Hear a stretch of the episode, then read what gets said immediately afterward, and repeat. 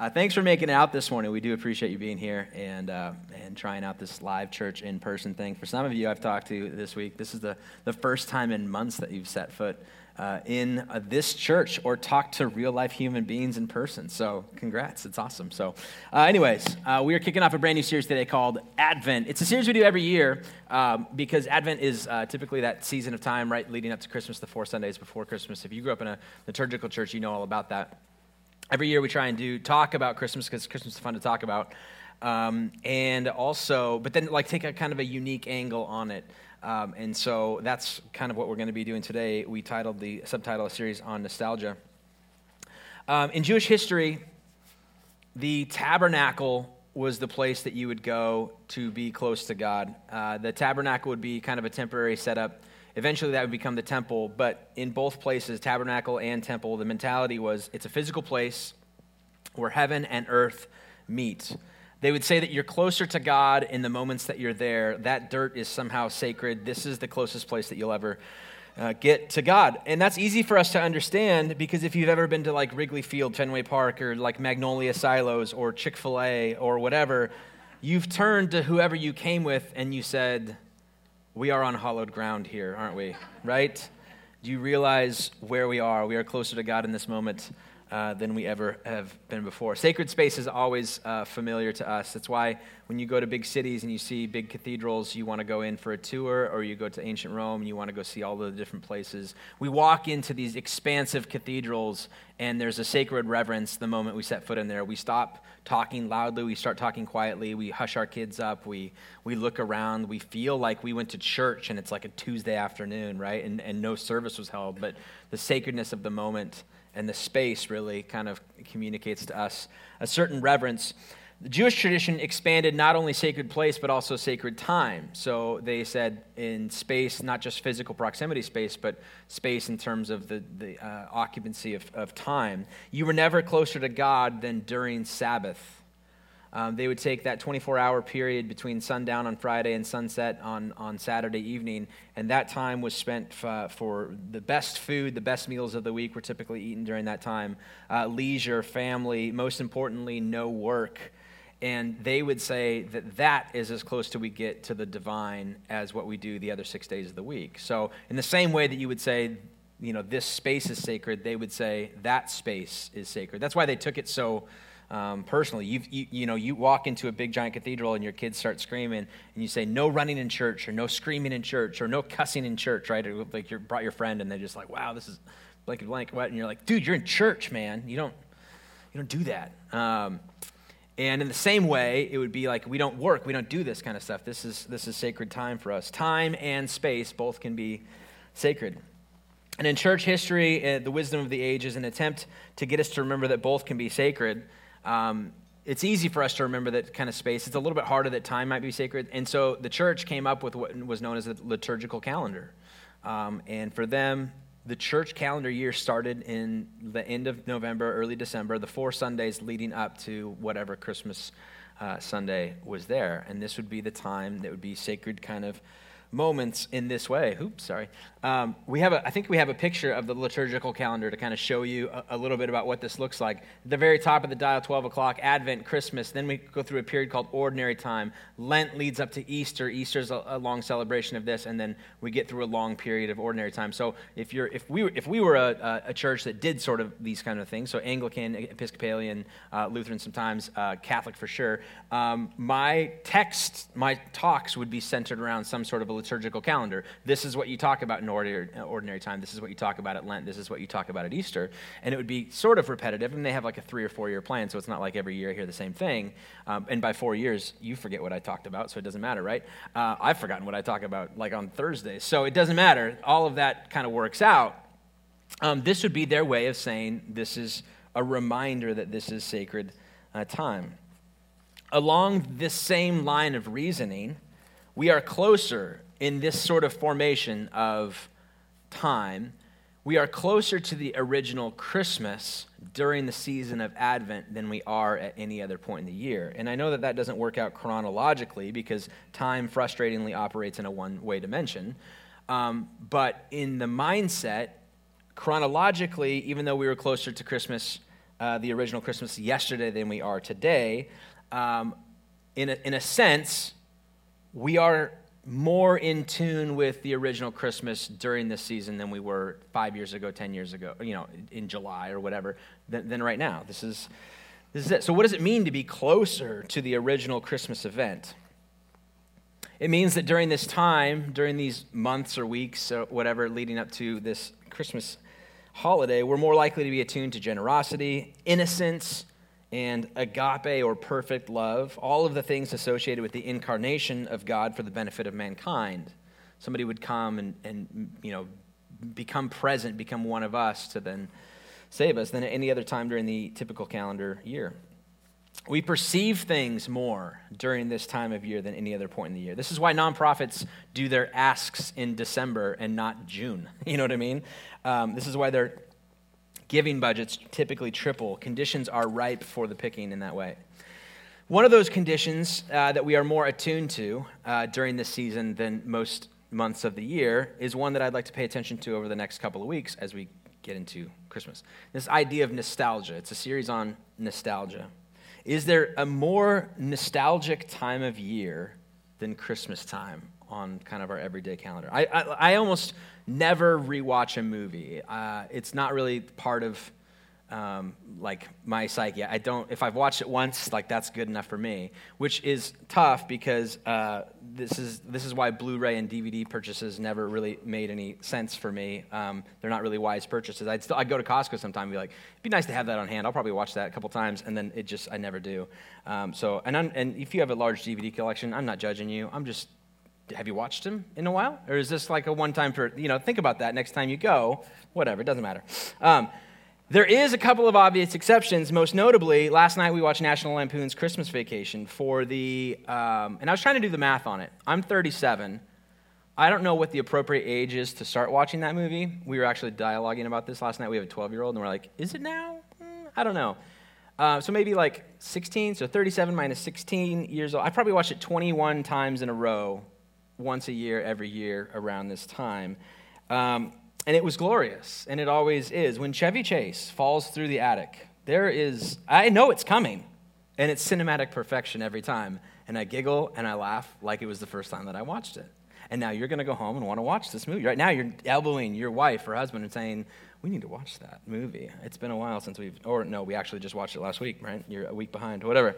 And if it's not funny to you, by the way, uh, and you feel obliged to tell me how not great of a movie it is, like save your emails. That is unfriending material and unblocking material right there. So just, that's fine. I don't care, but I uh, keep it. There have been times, though, have you noticed that when you do go back sometimes, and watch something that has been nostalgic for you and you thought that was great. I remember that just being awesome. And then you go back and it wasn't as great as the first time that you watched it. Like the nostalgia has this weird pull for us sometimes. We go back and be like, the movie wasn't actually that good. And that's what you're saying about National Lampoon's. And I'm like, that's wrong. You're wrong on that one. But there are times, I would concede that there are times.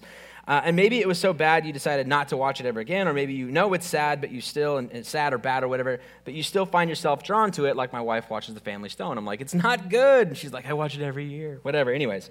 It's a longing to return to something. Nostalgia is a longing to return. In fact, the, the, the word comes from an, uh, like a Greek background. A Greek etymology shows you that nostalgia is the combination of two words, one being algi, algia, which is pain or ache, and ache or a longing for something, and nosta is to return. So nostalgia is an ache to return to something.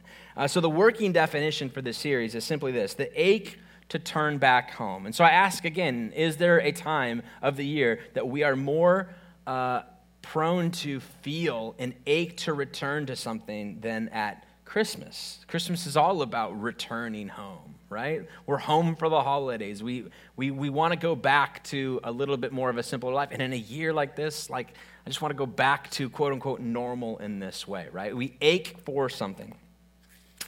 Um, in one of the most famous stories of all time, Homer uh, was a Greek philosopher who wrote an epic called the Odyssey, and you read it probably in high school or middle school, and you've forgotten some of the premise of it, but that's okay, me too.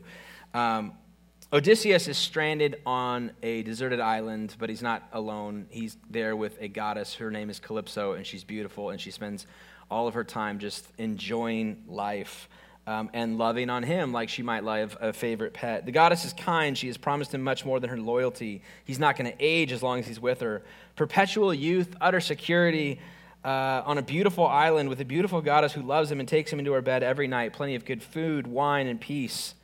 And yet he so badly wants to leave. This is a picture, a famous picture of him longing for home while all of the things and the extravagancies of life are being offered to him now. And the question is, why does he want to go home? What's so special about that place? Is it his wife that's there? And it goes to long accounts to be like, she's not as beautiful as Calypso. There's a hundred suitors there kind of fighting for her love. There's, it's not a son who's he's disengaged with. It's not, it's not the land. Is it the land? Is there something special about that land? It's not that great a land. It's really hard to farm. There's not a, not a great way to sustain animals. What makes his heart yearn to see it again? Odysseus wants to go home because it's his home and it's as simple as that. And the story makes sense to us even all of these years later because we get that. Around this time of year, we find, and some of you are going to travel for Christmas. You're going to get on a plane, you're going to get in a car, you're going to go visit people, you're going to go back to a hometown that's small, it's different that you remember, it's not great. You're going to sleep in a house, you're going to do this kind of stuff. And we, we, we, we, we it, but it feels like home. We go, it's just, it's home. It's not great, but it's home. It's where I belong. It's my place. It's my people. It's whatever. We sing the song, Oh, there's no place like home for the holidays. And how many Christmas movies have plot lines of people simply trying to get home? That's like the plot line of 75% of Hallmark movies. Do you know that? That's scientific, guys. Anyways. In the story of the uh, prodigal son, a famous story, um, that Jesus tells about lost things in Luke chapter 15. Talks about a lost coin, a lost sheep, and in the middle of that, a lost son. And so the story goes, I won't read the whole thing for you, but in verse 12, it says So the father divided the property between them. The son comes up to him and says, I, I, I want to go and do my own thing. I want independence from you um, I want my inheritance now. I don't want to wait for you to die. Would you just like give me whatever you'll give me now? And so his father divides up the property. He goes off into a distant land. He begins to squander it all in this kind of extravagant sort of living. The story goes, and it's a made up story to kind of communicate a point, but a famine comes, as it always does, right? Whenever you go and do things you, it, it, and, and you live in this certain way, oh, we couldn't have planned for this. He couldn't have planned for this. Of course you can't. Like, that's how life works sometimes. A famine comes, he finds himself out of money, uh, out of friends, because his friends no longer want to hang out with him when he's not able to provide all of the tools that they need to have fun together. And he finds himself working for somebody in his pigsty, managing his pigs, which is a uh, a topic in and of itself. He's working with the animals that are so below, like, you know, Jews and, and, pigs. That was a, we don't touch them, we don't eat them, we don't do anything with them and he, it's communicating he's hit rock bottom. This is the best way for the author or the story or the, the, the kind of sort of communicate absolute rock bottom. Um, he was so hungry in verse 16. He was so hungry he would have eaten the corn cobs and the pig slop, but no one would give him any. The pigs wouldn't even share. Verse 17, that brought him to his senses. He said, All those farmhands working for my father sit down to three meals a day, and here I am starving to death. Oh, to go home. Oh, to go back to where I belong. He makes a decision then and there. I'm going to go back to my father. I'll say to him, Father, I've sinned. He rehearses this whole spiel he's going to do. I don't deserve to be called your son. Take me on as a uh, hired hand. He got right up and he went home to his father. Like this longing to go home. I thought the peace that I would find would be somewhere out there. And I had all the money and all the resources to go do that. And then I went and I experienced it. And now I'm reaping the ramifications of my decisions, and all I want to do is go home. The place that I said was horrible, I never come back here, I'm going to leave. I hate the Tri Cities, I'm never coming back to this place. And then I want to start a family, I want to come home, I just want to come home, right? And we just, it's, it's, it's weird that this black hole gravitational pull towards home is so ingrained in us. We all long for a home.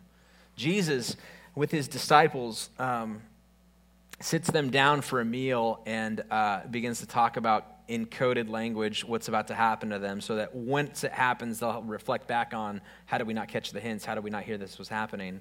And he's, he's saying i'm going to a place and where i'm going you can't follow me there.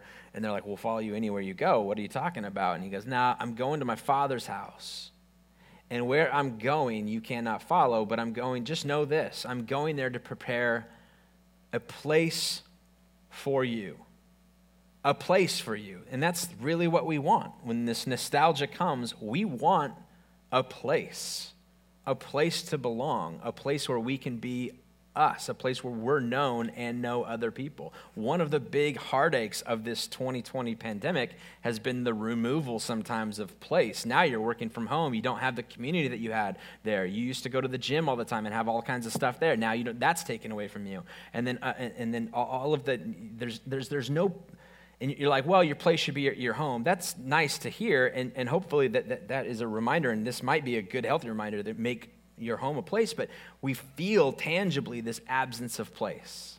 Like, I don't have a place right now. I'm just kind of like, I don't know, lingering, right? We long for a place. We're nostalgic for home. That's why we get in a plane, as I mentioned, or a car or whatever. We pack up four kids and all the junk it takes to keep them alive and entertained, and we drive over a pass that occasionally forces us to put chains on our vehicle, all to spend two to three days with people who vote differently than us, spend money differently than us, allow their kids to watch shows we don't allow ours to watch, all because they're family, and this is home, and this is our place. And it's not much to look at. The bathrooms are too small because the house was built by your grandfather in the 50s. It's cold in the basement, and the stairs are too, too steep for little kids. But dang if it doesn't feel like home, right? C.S. Lewis writes about something like this, but from a unique reverse angle. Because as much as at Christmas time we can feel the nostalgic of our past and, and, remind us that this is going forward, there's also a sense in which that can be reversed, and we are nostalgic for a longing for something. Uh, the word that he uses, that he shows up with and, and, and, writes about, is a German word that shows up in several of his writings. It's Sehnsucht, which is basically seeking to see again seeking to see again. It has a going back thing, but it also has a, a reverse looking forward. I just want to see it again. I want to go back in the same way um, that if you, have, I went to Newport this week with my dad to go crabbing. I haven't been to Newport, like Oregon, in I don't know how many years. Guys, the downtown's basically the same. It's, it's uh, Ripley's, believe it or not, still happening. Crazy, unbelievable. Uh, remember the underwater aquarium? That's gone. That is the one change because they built this really nice one across the river. But you walk down there, and there, it's that feeling of, I just want to see. We were staying in a hotel a little further away, and our plan was not to go down there. And there was something in me that's like, I just want to walk that road again. I want to see the taffy shops and the little stupid trinket stores that nobody ever buys anything from. And, and I want to smell dead raw fish from all of the canneries. I want that smell to kind of get in my clothing. I want it to be uh, that's when I know that I'm really I'm back. I want to seek to see again, right? This longing to go see it once again. He writes about uh, this feeling, describes it in case we haven't been able to kind of put if if Newport, Oregon doesn't put like you know a, a body on that sort of feeling for you. He says it's like that unnameable something, that desire for which pierces us like a rapier or a knife or whatever at the smell of a bonfire the sound of wild ducks flying overhead, the morning cobwebs in late summer, or the noise of falling waves. At some point, you get it and you understand. I, I get what he's trying to say there. A nostalgia that faces towards the future, a longing for something to go back to to see again, that thing that I've been chasing. Chase, chase, chase, chase. And in Mere Christianity, he writes this, and I love this. This has been something that I've in the I could quote this from memory. It's been the back of my mind. It sits on a post-it note in my office. If I find in myself a desire which no experience in this world can satisfy, the most probable explanation is that I was made for another world if I find myself longing for something for which I can't seem to find it in the everyday life of my go to things, right? Or if I, if, I, if I constantly seek to see again and, and I go there and it's just like, Newport was fine, but it, didn't, it didn't create those feelings for, it didn't satisfy anything, then perhaps I was created for a different world. Nostalgia Christmas makes us long for the past, but there's a longing as well that goes for the future. And what is it that we're chasing this way? The desires that spring up in us, those of love, safety, security, belonging, are never truly satisfied in this life. Rather, they're pointers to this other place, this another spot, this location, this place, this belonging, this home, this whatever, somewhere inaccessible to us now. We know, like the forward facing nostalgia of Sehnsucht, this feeling points us towards, if you're a Christian, what I believe is like this heavenly home for which we were created, this other spot, this other place. And this sort of feeling shows up in the nostalgia that we sing about when we sing Christmas carols. On, on, on Christmas Eve, you're going to show up, and uh, because I feel like it's so centralized on singing, Christmas Eve is about like carols in community with one another um, and reliving the Christmas story in that way. Um, we're doing it outside in the parking lot, as, we, as I mentioned, because we can't sing in here. And so, for because of government stuff. And so, we got to go out there to do it, but that's fine. We're going to make this thing work, and we're going to sing these songs. And in the middle of these songs is going to be this forward looking nostalgia. Let me, let me read to you a few lyrics of some of the songs. I'm not going to sing them for you because, like, that, I, I charge for that usually, so I'm not going to, I don't want to do that. I'm just kidding. That's not true. It's horrible. That's why I don't want to do it. It's taped. Anyways, uh, so, but listen to these Christmas carols and the words that are forward looking this way. Oh, holy night, the stars are brightly shining. It is the night of our dear Savior's birth. Long lay the world in sin and error pining till he appeared and the soul felt its worth. A thrill of hope, the weary world rejoices, for yonder breaks a new and glorious morn celebrating that which has come, which satisfies some of the needs, but also like this yearning, this pining, this new and glorious morn that we are anticipating as a result of the incarnation of Christ in this world. When we sing this song, whether you know it or not, when it's playing on the radio in your car and you're driving wherever it is that you're driving, it's teaching us, it's forming inside of us this longing, this yearning to go, yeah, you know, this world doesn't satisfy all of these needs. Like my heart does yearn for a time when it won't be, the pain won't be as acute, as felt, as as I feel it here. This dissatisfaction that's every time we get through the year, it's like it was good, it was really good, but like it just makes me yearn for a purer form of joy of Christmas. Or this one, O little town of Bethlehem. How still we see thee lie. Above thy deep and dreamless sleep, the silent stars go by. Yet in thy dark streets shineth the everlasting light. The hopes and fears of all the years are met in thee tonight. The hopes and fears of all of the years are met in thee tonight. Placing this hope of all of the things that we've stressed about, we are hopeful that it's met in Christ coming to earth and making God known to us in the most pure, crystallized form that we could ever possibly know. Or, or perhaps maybe this one. I don't want to miss out on the holiday, but I can't stop staring at your face.